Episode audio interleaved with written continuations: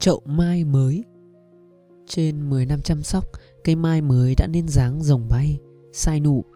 Quà cuối năm này nên dành cho ai nhỉ? Giám đốc, trưởng phòng. Chọn một ngày phân vân, phòng quyết định thôi thì trưởng phòng, sếp vẫn gần hơn sếp xa. Một tuần sau, giám đốc gọi Phong đến nhà riêng. Nghe cậu sành chơi bonsai, hãy giúp tôi sắp xếp lại sân kiểng này, số kiểng già ra kia tôi biếu cậu. Bắt gặp một chậu mai mới thân quen nằm trong đám kiểng. Bị loại, Phong vừa mừng vừa tủi.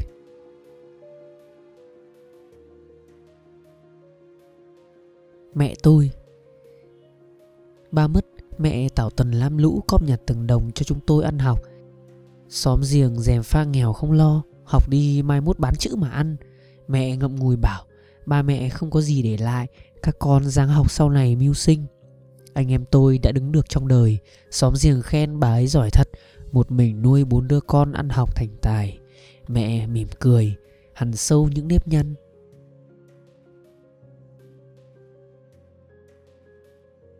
Chim hót nghe buồn. Nhà bên cạnh nuôi con khiếu hay hót.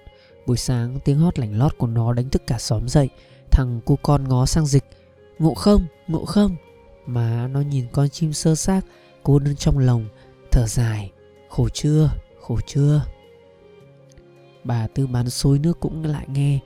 Chi khổ Không đầu tắt mặt tối, mà có ăn như mày tao cũng hót. Con chim vẫn ra giả hót. Nó muốn nói gì trong chuỗi âm thanh trong ngần khắc khoải kia. Có điều cứ nghe nó hót tôi buồn.